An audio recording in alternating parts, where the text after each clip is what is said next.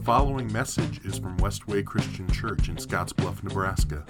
If you'd like to know more about us, go to westwaychurch.com. Thank you for listening. Well, good morning. I want to encourage you this morning to open your Bible to uh, Acts chapter 2, which we're going to get to in a few minutes. Um, one easy way for you to follow along with what we're going to do this morning is to utilize the YouVersion app. We talked about that a lot um, over the past year and a half. And it's just a great way um, to interact with Scripture, to have the opportunity to interact with one another. I was having this, uh, I was having this conversation with a friend uh, this past Friday. We, we communicate a lot of things to our body. Each week, we send out a, a weekly email. And if you'd like to be on that list and you're not getting that, come and see me afterwards and I can make sure that you're on that list. We communicate a lot of things in there. And this particular week, it was funny as I as I'm going through and I'm I'm key I'm typing up what what the texts I know that we're going to talk about this week. Um, if you saw the email, uh, you know there were like 82 million verses that we're going to talk about this week. And as I'm typing all of these verses out, there's like this there's like this little this little thing that's kind of rotating uh, through my brain like how many people how many people see this and just think we're nuts? Like how many people see this and think uh, this is overwhelming to me? This is discouraging to me? I like i i haven't read that much bible in the last year and a half much less you want me to read that um, today. And what i want to what i want to think about and i want to encourage you on is is like it's okay one of the things that, that we believe here at Westway Christian Church that's been it's not just it's not just since in my ministry time here it's it's something that i believed throughout my ministry um, experience. One of the things that we believe is it's the job of it's the job of the church it's the job of pastors um, to equip the body to provide to provide tools. And what you should know is um, like that's not just that's not just something I, I made up it's not something that we've made up it actually comes from scripture and i just want to read um, i want to read ephesians 4 11 uh, through 16 to you this morning. It says this Now, these are the gifts Christ gave to the church the apostles, the prophets, the evangelists, the pastors, and teachers. Their responsibility is to equip God's people to do his work and build up the church, the body of Christ. This will continue until we all come to such unity in our faith and knowledge of God's Son that we will be mature in the Lord, measuring up to the full and complete standard of Christ. Then we will no longer be immature like children. We won't be tossed and blown about by every wind of new teaching. We will not be influenced when people try to trick us with lies so clever they sound like the truth.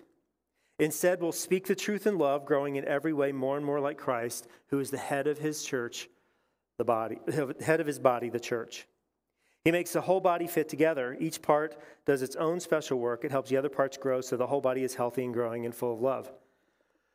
So one of the things that that we really want to try and do is is come alongside people who are Christians and people who are becoming Christians and people who are in the midst of this transformation that we're really going to talk a lot about today and provide tools and, and not just not just say here you figure this out but we, we actually want to try and help you do that. So one of the things that we've done now i think we're on about 18 months of this is we've created these resource guides that go along with our message series and as I'm thinking about this email that I sent out the other day, and this actually has been a conversation about two months in the works because um, we've just heard from different people about how do I use this resource guide? What do I do with it? Uh, we have people ask, like, I'm not sure how to read and study the Bible. Um, those are very real and valid questions for people. So I thought before before we talked about First Peter, which you're going to get to, First and Second Peter, which you're going to get to in a second, um, I just want to talk through this tool just briefly for you. Because again, it can be easy to get something and, and still like not know, not know what I'm supposed to do with this thing. So when we create, we create this resource guide, um, one of the things that we wanted to be able to do was we wanted to be able to put the biblical text into the resource guide. Some people don't feel comfortable uh, like highlighting or underlining things uh, in their Bible. Um, so we, we kind of know that. So we created this resource guide with, with sort of that in mind. Like, I, I want to, I still want to be able to interact with things for whatever reason. I, I don't want to write in my Bible. Um, there's nothing wrong with you if you don't want to write in your Bible. Um, there's nothing right with you if you do want to write in your Bible. It's just a personal preference. So, one of the things that we want to do is we wanted to put the text of the scripture itself into the resource guide. Um, if you have yours, you can follow along. If not, you can grab one on your way out today. But we have a series summary of what we're going to be talking about. Um, this particular series, we're talking about 1st and 2nd Peter. 1st and 2nd Peter are those two, those two letters are a little different um, because they're really not about the same exact thing, if that makes sense. Um, they're, they're two different uh, letters. We also talk about the background of Peter. Um, there are a lot of verses that we put in there, and Cody told me to do this. There is a typo, there is a verse typo in this long summary on background of Peter's life. I'll give you a hint it's a verse. The first person who comes up to me and says, I found the typo, like I went to this reference and it wasn't what you talked about, I'm going to give you something. I don't know what I'm going to give you, but I'll give you something if you find it. One of the other things that we thought was important was, was we want to we want to let you know the things, the resources that we're reading and we're studying as we put together all of the things that we do. These are resources. Some of them are some of them are really deep dives, honestly, and some of them are if, if I'm just wanting to get started and learn how, how to read my Bible, a commentary on 1st and 2nd Peter. There's resources um, for that. One of the things that we do at the bottom of this one page is this little QR code. If you have a, um, your phone, you can scan that, and it will take you to an electronic version of this document where all of these resources are links that you can click on. See, what we, what we want to do is it's our job to equip you. It's our job to teach you. It's our job to show you how to use your Bible, how to learn and grow in your faith. We're not doing any of the things that we do on a Sunday morning here in a vacuum. And you know, some of the big big resources, I talk about the Bible Project quite a bit, just just book overview videos that are really easy to read, really, really easy to watch, really easy to understand. Um, we also provide um, a series schedule one of the things that we want to do is we want to let you know what we're going to be talking about next. In the hopes in the hopes that as you as you get ready to come on a Sunday morning, like you might read the text that we're going to talk about next week. To prepare yourself. Like this is this is as as people who are maturing and growing in our Christian walk, we want to be prepared. We want to be ready to hear, um, and that's that's why we include that series schedule. And then, and then lastly, right before you get to the text, we have, we have two pages that are, that are basically like basic Bible study methods. So when I'm reading this and I'm, I'm trying to like figure out like what do I do? Like, like how do I study the Bible? We, we talk about this all the time. I'm talking about it right now, and I still don't know practically what that looks like. Well, it's in there, but it's also on this sheet right here. It's called As You Read. And one of the best things that you can do is just like this one has a bunch of little icons on it. So as you're reading through and you see, like, hey, that's a really important verse in this particular chapter, um, you can just put an asterisk by that. Um, if you feel like something is specifically aimed at you, you can use the, I think that's the greater sign. Right? These are just these are just ways to, to help us get into Scripture because it's not easy. I know some people, they didn't have a hard time making a transition from not reading and understanding the Bible to being able to study it, but that's not the experience of most people. These are just very basic things. And then on the other side is just a basic interpretation, observation, interpretation, um, like ask, helping me ask questions of the text that I'm reading. And then lastly, we have we have the Bible itself. Right? We have the text, um, and then on the other side, we've tried to put a space for notes. We want to equip you, we want to give you tools. We want you, when you go into your small group, to have done something like this so that, so that we can talk about what, what the Bible actually says and what we're supposed to be learning and growing from it. I want to encourage you if you if you haven't picked one of these up yet, pick one up on the way out. We do we are limited in quantity, just so you know that. Um, we're only allowed to print 200. That's as much as the publisher allows us um, to print. So we encourage you to grab one um, while you can. Uh, my guess is they're not going to be here in two weeks. So if you want one of these, we encourage you um, to grab that. And today, what we're talking about is we're talking about um, who Peter is. And I'm just going to read this. This is right. This is right from the study guide. This is right from that resource guide. Simon Peter was one of Jesus' first disciples. Um, over the course of the four Gospels, the book of Acts, uh, two letters written by him, what we do is we get this picture of who Peter is. We have this image of who Peter is, and I, I like the way Cody, Cody described it. Um, Peter is a brash and impulsive fisherman. And we're going to talk about some of those stories today where we just see his, uh, his immediate actions so many times. He's a brash and impulsive fisherman. And over a period of time, he becomes a boldly confident follower of Jesus. And what's most interesting, or what's interesting about those, those two different things, um, is it's kind of the same side of the coin. Right? Peter is brash and he's impulsive, and now he becomes confident. And those two things sound very similar. And what's going on here is God is, God is taking someone, like he's, he's working with what he has. And for us, this, this ought to be just really, really, really good news. God is taking what he has to work with, and he's making something amazing out of it. He's taking a person that, that we would typically write off. Fishermen were not highly regarded in the time of Jesus. He's taking someone that we would write off and, and we probably find a little bit annoying because of the way he constantly does things. And God does something amazing with him, he transforms him. And this, this series that we're going to be talking about over the next eight weeks now is divided into two parts First Peter and Second Peter. And First Peter, um, at the end of the book or the letter of First Peter, Peter writes that he's writing from Babylon. Now, he wasn't writing from Babylon not geographically. We talked about, I think it was two years ago now, two years ago in our Revelation series, like how every every nation state eventually becomes Babylon, right? Rises up, wields power in bad ways.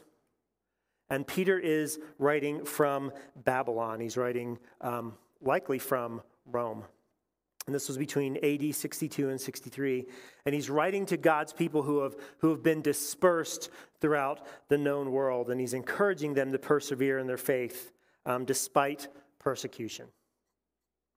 See, this, this sounds like a lot of other stories in the Bible.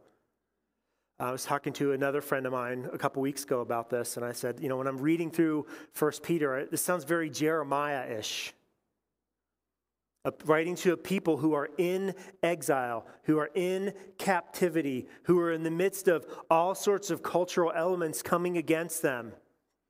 And he's telling them to persevere. He's telling them to live like they've been transformed. And then Second Peter was written a few years after that. And Second Peter is a little different. He's defending the gospel. He's, he's writing a warning to believers to be on guard against false teachers and false teachings. And that, that kind of sounds like something maybe we need today, doesn't it? We need to be able to recognize what false teachings are. It's a challenge to endure, and it's a reminder that Jesus is coming again. They needed to remember that, and, and we've called that be on guard. But our question today is who is Peter? How did this transformation happen? How do we, how do we go from a fisherman to the story we're going to read at the end today, Acts chapter 2 in Jerusalem? Like, how did, how did we get there? Well, there are a lot of verses, and we're not going to read all of them today, but we are going to read um, a few of them. The first one, Cody already read it. It's in Matthew chapter 4, and it's verses 18 through 20. I'm going to skim this today, you should know. When we do book series, I say we're going to talk about things, or we're not going to talk about things you wish I would, and we um, are going to talk about things you wish I wouldn't. Today's one of those days. Matthew 4 18 20. One day, as Jesus was walking along the shore of the Sea of Galilee, he saw two brothers, Simon, also called Peter, and Andrew, throwing a net into the water, for they fished for a living. Jesus called out to them. I just want to imagine this scene for a second. Jesus called out to them, Come, follow me, and I will show you how to fish for people. The next verse, we see Peter's impulsive behavior. And they left their nets at once and followed him. Like, no dialogue, no debate, uh, no discussion. Jesus says, Come and follow me. And Peter and Andrew drop their, like, they just go. Do you know anybody like that who's just that impulsive? Do They just go. How does how did tra- Jesus Peter's transformation happen? It began with a call from Jesus and a simple act of obedience. That's how we're going to be talking about these different texts today. Like, we're going to read a little bit of text, we're going to talk about a little bit of text. Then we're going to ask, how, how is Peter being transformed here? How are we seeing Peter's transformation? And my guess is, as we do that, we're going to see some things that are for us in this story. So, Peter's transformation began with a calling by God and a simple act of obedience. He just went dropped everything and he just went. In Matthew uh, chapter 14, verses 22 to 31, this is one of the verses that also Cody uh, referred to. The disciples are on a boat, and this is Matthew uh, 14, verse 24. Meanwhile, the disciples were in trouble far away from land, for a strong wind had risen, and they were fighting heavy, heavy waves. About three o'clock in the morning, Jesus came toward them walking on the water. When the disciples saw him walking on the water, they were terrified. In their fear, they cried out, It's a ghost! But Jesus spoke to them at once. Don't be afraid, he said. Take courage. I'm here.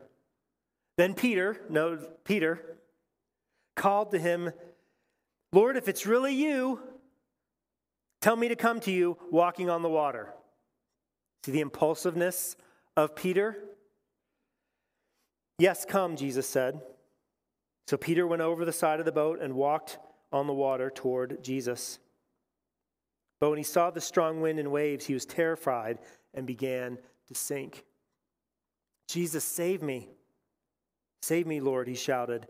Jesus immediately reached out and grabbed him. You have so little faith, Jesus said. Why do you doubt me? How did Peter's transformation happen? It continued when Peter wanted to be with Jesus. He saw Jesus doing something that he didn't understand, that was scary, that was frightening, that was fearful, yet he still wanted to be with Jesus. And what I love is when, when he failed, this is important for us. When Peter failed, he cried out to Jesus. He knew who his Savior was. We're going to go to a different book. We're going to look at Mark chapter 9. Christians call this the, the Transfiguration. This is a scene where Jesus and a few of his disciples um, go up on the mountain. This is Mark 9, beginning at verse 2. Six days later, Peter, James, Jesus took Peter, James, and John and led them up a high mountain to be alone. As the men watched, Jesus' appearance was transformed, and his clothes became dazzlingly white, far whiter than any earthly bleach could ever make them. Then Elijah and Moses appeared and began talking to Jesus. Like, so you should know that, that as Christians, um, like we believe this happened. Like this thing that we're reading about actually happened. And sometimes it's helpful for us to try and try and put ourselves in the shoes of the characters of the story. Like, can you just imagine this for a minute? Go up to the top. Imagine if it were the bluff, right? You walk up to the top of the bluff And all of a sudden, the person that the person that you're with, their clothes become dazzlingly white and they're transformed. And then the next thing you know, Moses and Elijah are standing next to Jesus. What, what would you do? How would you react? I love Peter's reaction. Peter exclaimed, Rabbi, it's wonderful for us to be here. Let's make three shelters as, as memorials one for you, one for Moses, and one for Elijah. Jesus, let's build each of you a tent. Like that's Peter's response to seeing this thing. He said this because he didn't really know what else to say, for they were all terrified. I think this is another image of Peter's transformation. There's someone in Peter who is not afraid to be who he is. Completely unpretentious. Like he's just he's unashamed and unembarrassed of who of who he is. He knows who he is. He's authentic. He's real. He's not he's not putting on airs. He's not he's not saying what he thinks Jesus wants to say. He's just he's just being himself. We go back to Matthew chapter 16.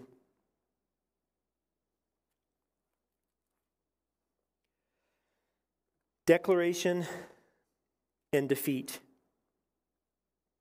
There's this scene where Jesus comes to his disciples and he says, Who, who is everyone saying that I am? As you guys disciples as you're kind of out and about and you're doing the things in the community that you do like what's the what's the word on the street about me and the disciples replied this is verse 14 of matthew 16 well they replied some say john the baptist others say elijah others say jeremiah or one of the other prophets like this is interesting who people think jesus is then he asked them but who do you say that I am? Who do you say I am? See, it doesn't, doesn't matter what all of these other people say about my identity. Who, who do you say that I am? Verse 16 Simon Peter answered, You are the Messiah, the Son of the living God. Jesus replied, You are blessed, Simon, son of John because my Father in heaven has revealed this to you. You did not learn this from any human being. Now I say to you that you are Peter, which means rock, and upon this rock I will build my church, and all the powers of hell will not conquer it. And I will give you the keys of the kingdom of heaven. Whatever you forbid on earth will be forbidden in heaven, and whatever you permit on earth will be permitted in heaven. Then he sternly warned the disciples not to tell anyone that he was the Messiah. So here's this person Who do you say I am? And you're the Messiah and he gets it right. Like his, his brashness and his impulsiveness, he gets it right. And then in my Bible, I turn the page.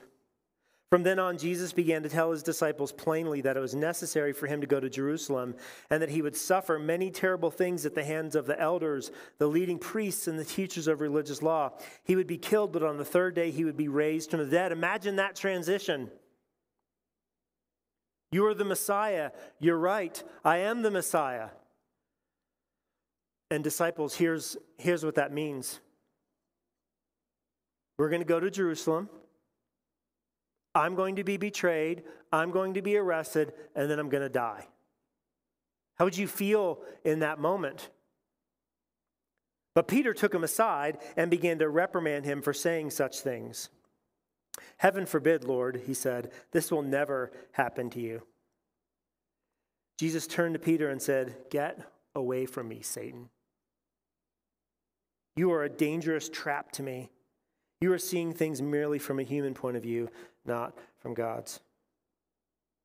How did, how did Peter's transformation happen?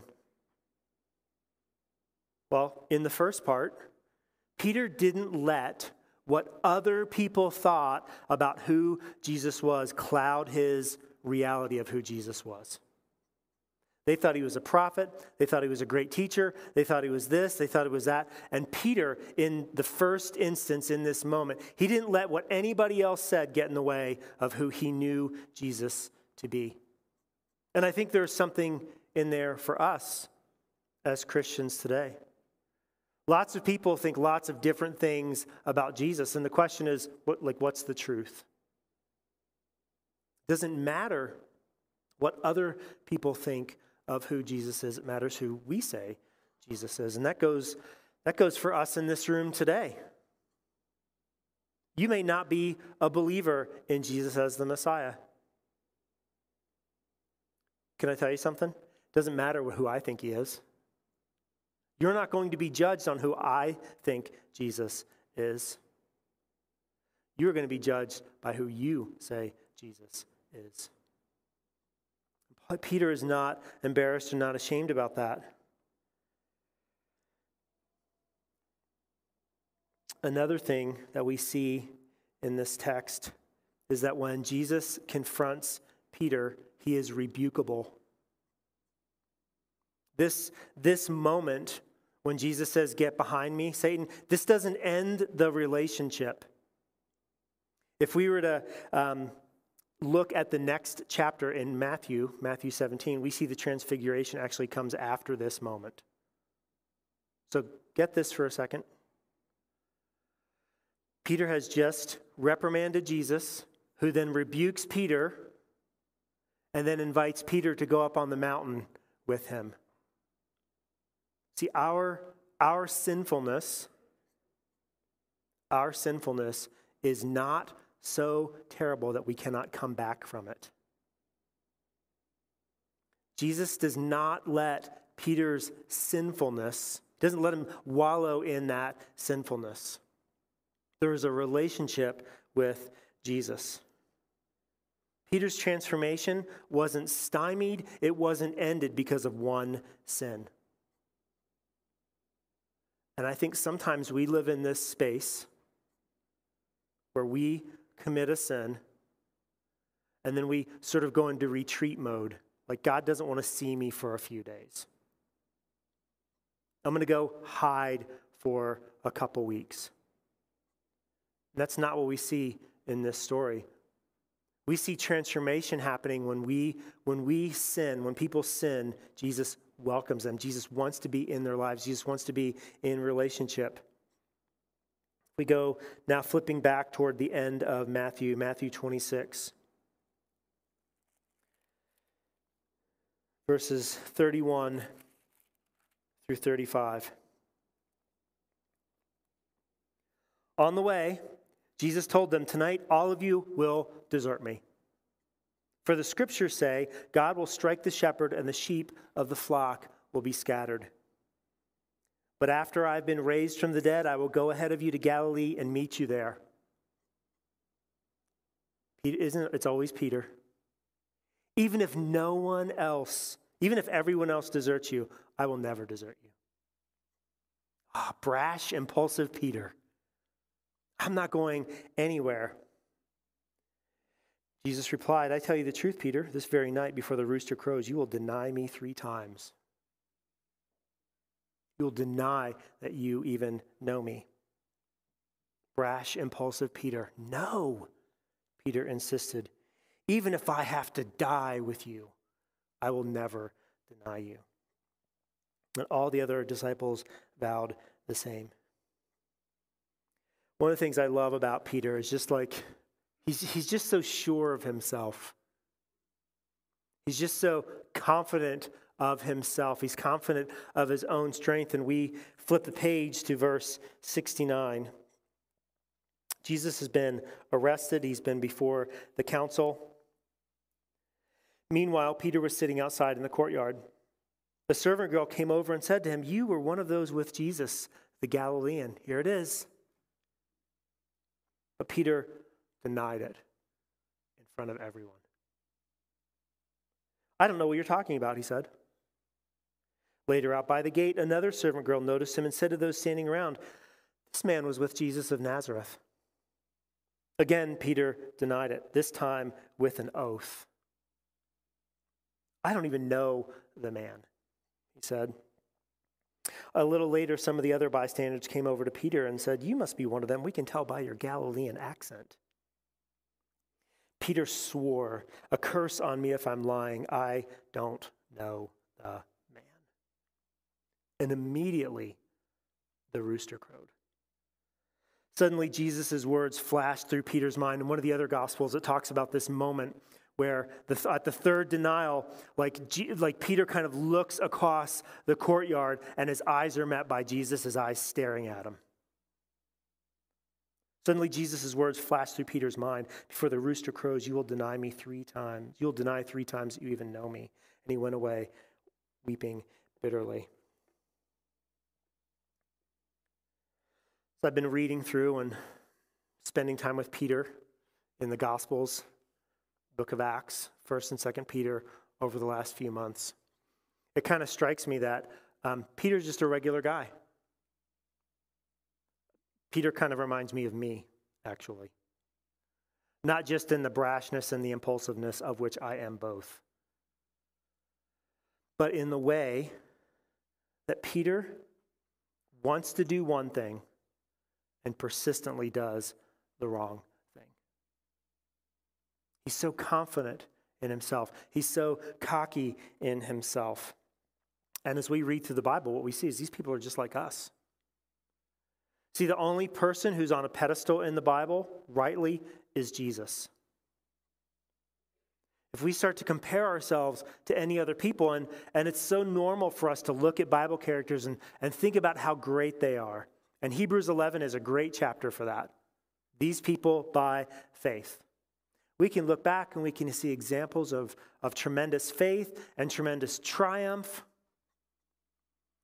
But I would tell you that if you if you get past the faith part in Hebrews chapter 11, like you were to flip back and you were to read any of their stories, you would see they're just they're just a bunch of stinkers. They're just they're just people who are sinful people who God is using despite their sinfulness. And this is, this is Peter's story. And as you think about that, like the transformation process is much slower than you think it is. Kind of talked a little bit about this. Like, I don't know how long you have been a Christian how long you've been following Christ. For me, it's about, I got to do math. I'm not good at math. I went to Bible college. Um, less than 30 years. And I just thought naively, like back in 1996, 1997, I just thought naively that, that by the time 2022 rolled around, like I would just have a whole bunch of things figured out in my Christian walk. Now, I have grown in my wisdom, I've grown in my knowledge, I've certainly grown in transformation. I'm way more like Christ now than I was in 1996, I promise you. But I just I just thought that this process was going to be faster. Some of the things that I wrestle with and I struggle with, I'm just like, oh, again? How, how long? How long, oh Lord? See, this transformation process is long and tedious and I don't want you, I don't want you to mistake that for the reality that the transformation is not happening. Sometimes we're in the middle of that transformation, we can't see it. But God's at work, and Peter's missing something in all of this. We're going to talk about that in a couple minutes. We're going to look at one more text from this is the Gospel of John. This is at the end of John's Gospel, John 21. Jesus has been killed. Three days later, he's been resurrected. He hasn't yet ascended to heaven. I love the disciples. They just went back to being fishermen after the story, thought the story was over. They're out fishing. Jesus shows up on shore, tells them that he has food for them. So Peter comes in. And after breakfast, this is John 21, verse 15. Jesus asks Simon Peter, Simon, son of John, do you love me more than these? One of the things that I found so amazing about this text is notice what, Notice what Jesus is calling Peter Simon, son of John, do you love me more than these? Yes, Lord, Peter replied, You know that I love you. Then feed my lambs, Jesus told him. Jesus repeated the question Simon, son of John, do you love me? Yes, Lord, Peter said, You know I love you. Then take care of my sheep, Jesus said. A third time he asked him, Simon, son of John, do you love me? Peter was hurt that Jesus asked the question a third time. He said, Lord, you know everything. You know that I love you. Jesus said, Then feed my sheep.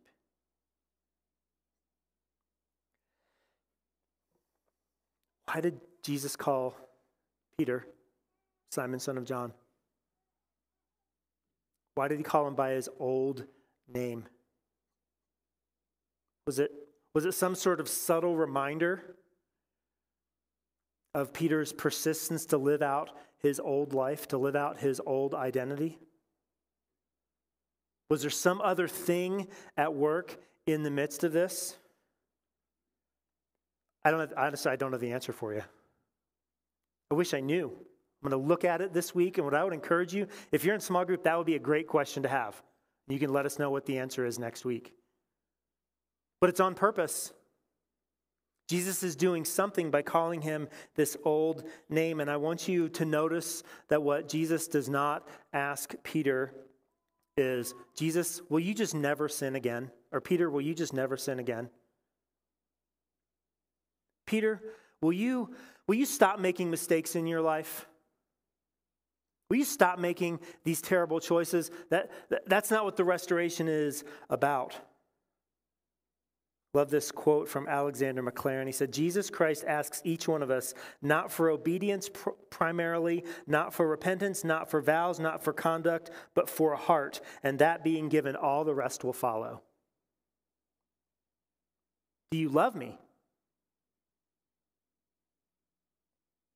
Peter, Simon, son of John, do you love me? Jesus knows this reality that what he needs, what Simon needs, is to give his heart. That's the marker, that's the measurement. And then Jesus left. If we were to flip over into the book of Acts, we see that Jesus leaves. But before he did, he told the disciples to return to Jerusalem and wait. What would they wait for? What are they supposed to do next? Acts 1 the Father alone has the authority to set those dates and times that are not for you to know, but you will receive power when the Holy Spirit comes upon you. And you'll be my witnesses, telling people about me everywhere in Jerusalem, throughout Judea, in Samaria, and to the ends of the earth.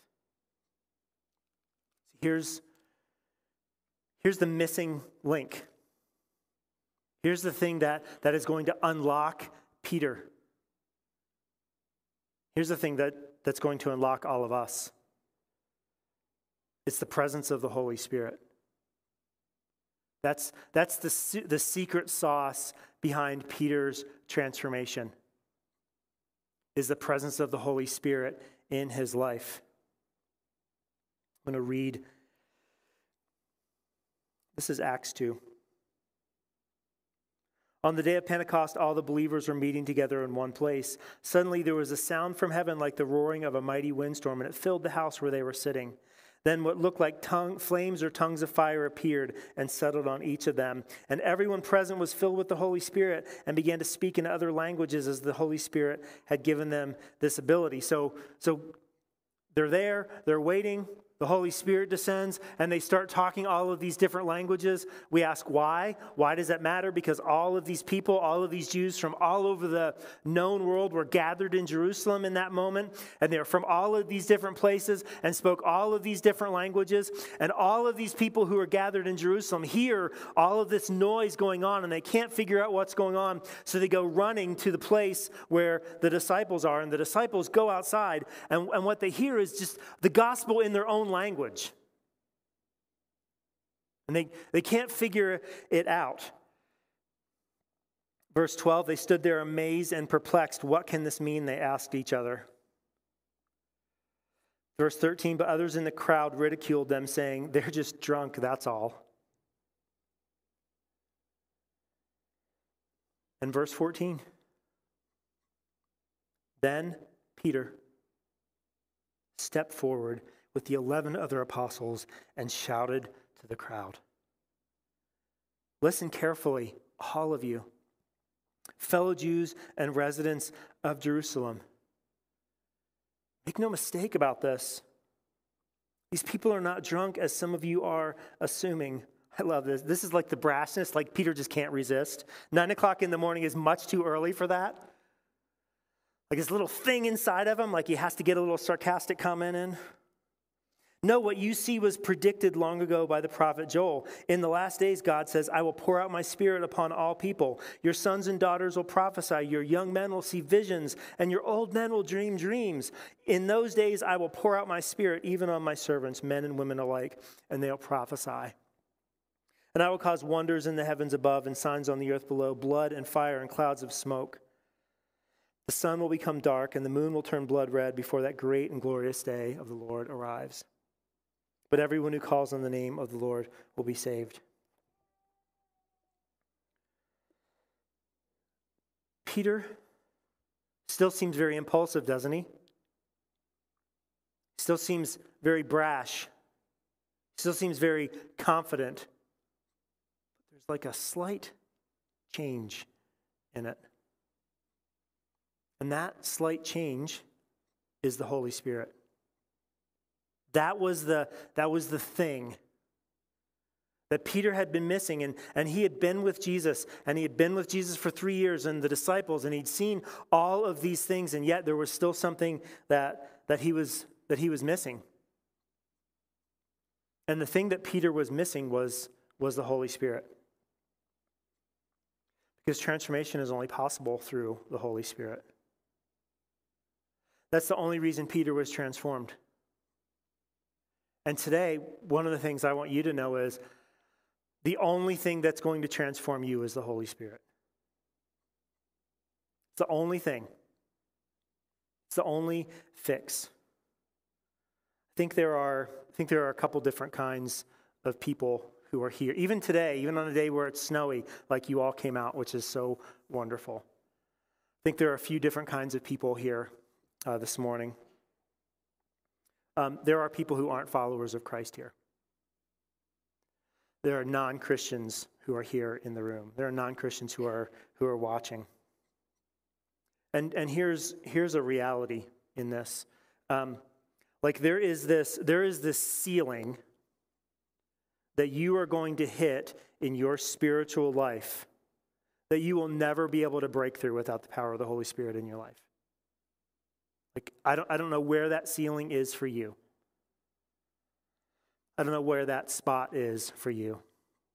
Maybe, maybe God will be gracious and you will have a tremendously high ceiling where, where you can learn and you can see that God is working in your life and, and you, can, you can see that He's calling to you and He's tugging on your heart and He's doing all of these things. But eventually, here's what's going to happen you're going you're going to hit a ceiling. And the reason that you're going to hit that ceiling is because, because you've never actually placed your faith in Jesus. You might, have, you might have done a lot of really great church things. We've been talking a lot about the importance of the gathering.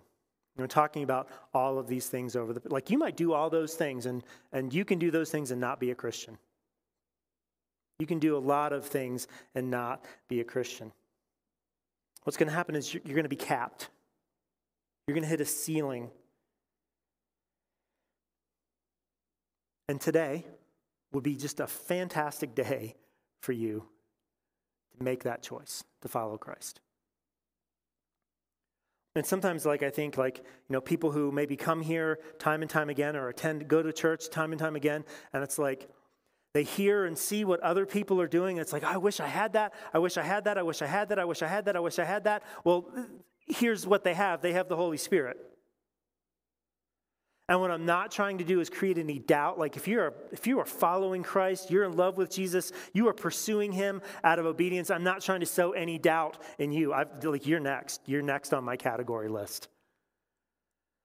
But I think there are times where where if we're not a follower of Christ, we might see what other people have and what, what other people are doing, and like we want to we want to learn that same thing. We want to be able to read and understand Scripture. You can't do it without the power of the Holy Spirit. Today would be a fantastic day for you to make that decision. I would love to talk to you about that afterwards. Here's, I think, the second person. Um, I think there are Christians who are in here today who are running junk miles. Let me explain what a junk mile is. You may or may not know this about me, but I, I like to run. Um, I've been running since, it sounds, it sounds weird when I say that I've been running since 2008, as though I've been running like for all those years in a row.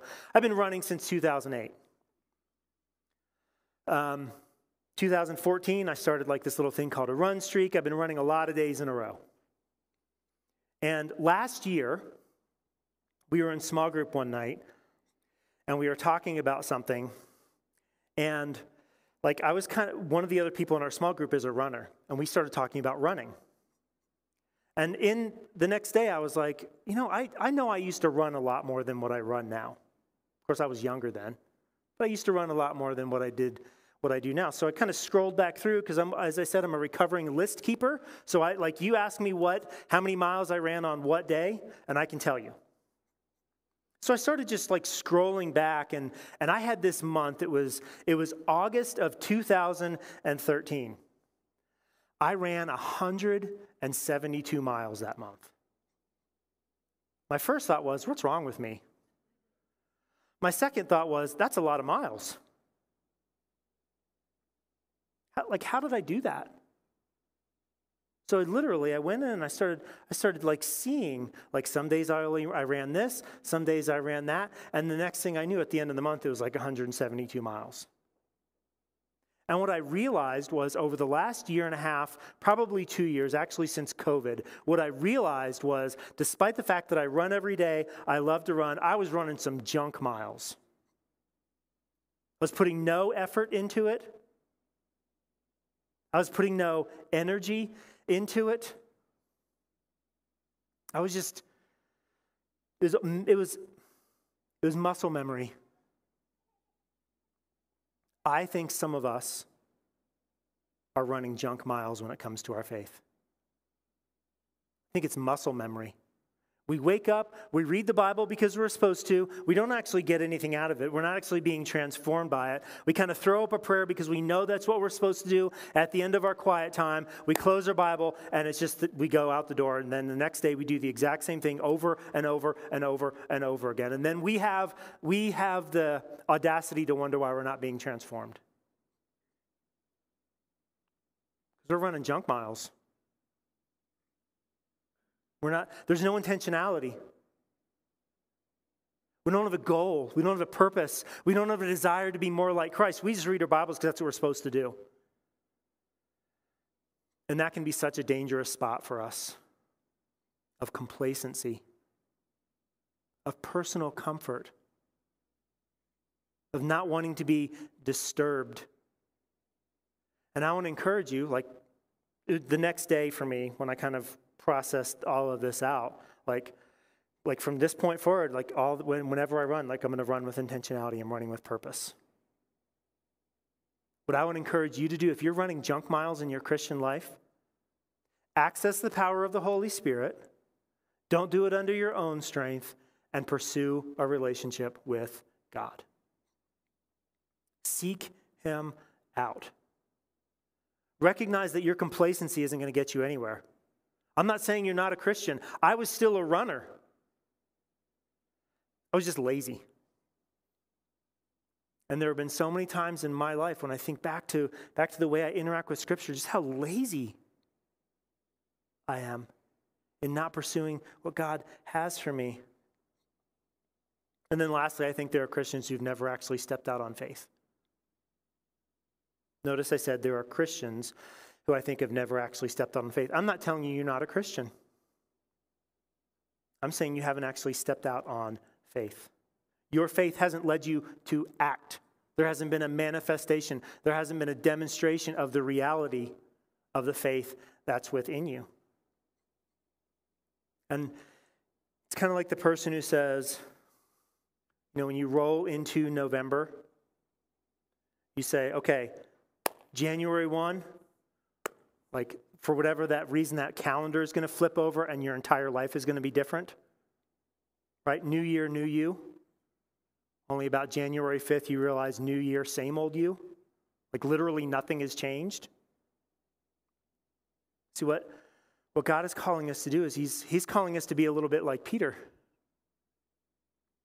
And when we are invited into something, when we are invited into something in faith, we, we want to act. Not because we're earning our salvation, but we want to we want to act. We want to jump.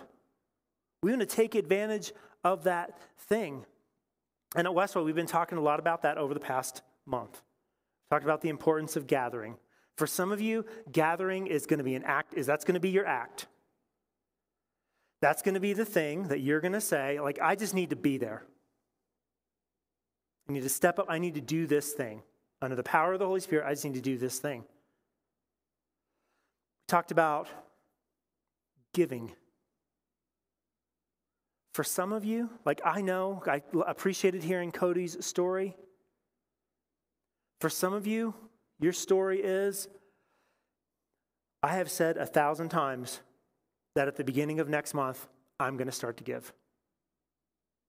I have said when I get a raise, I'm going to start to give. I have said when I get that new job, I'm going to start to give. You have said when we have a child, I'm going to start to give. Like whatever that thing is.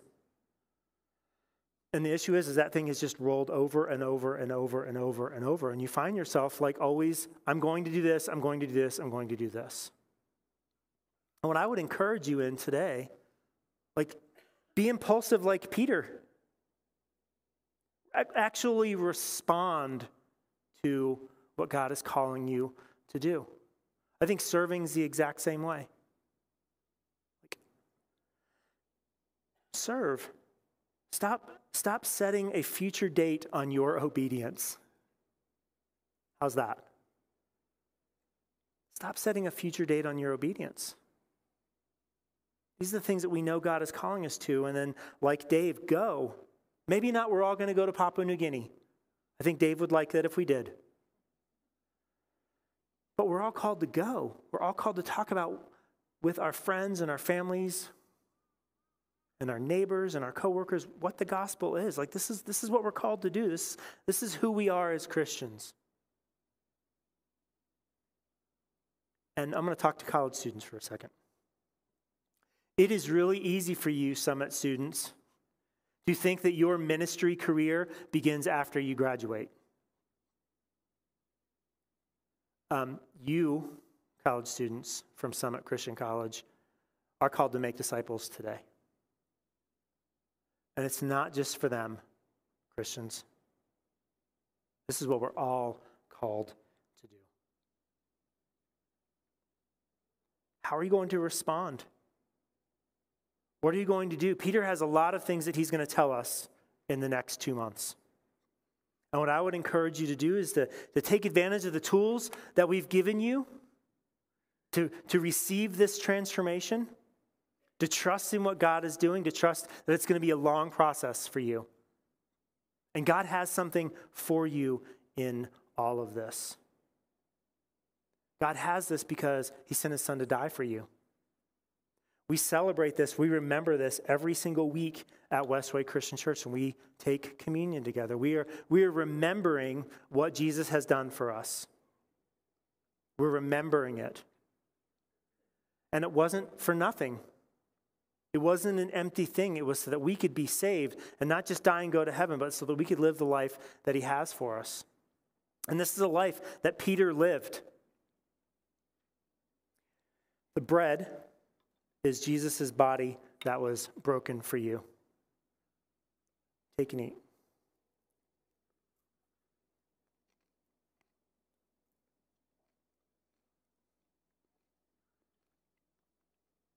The cup represents Jesus' blood that was poured out for you. Take and drink.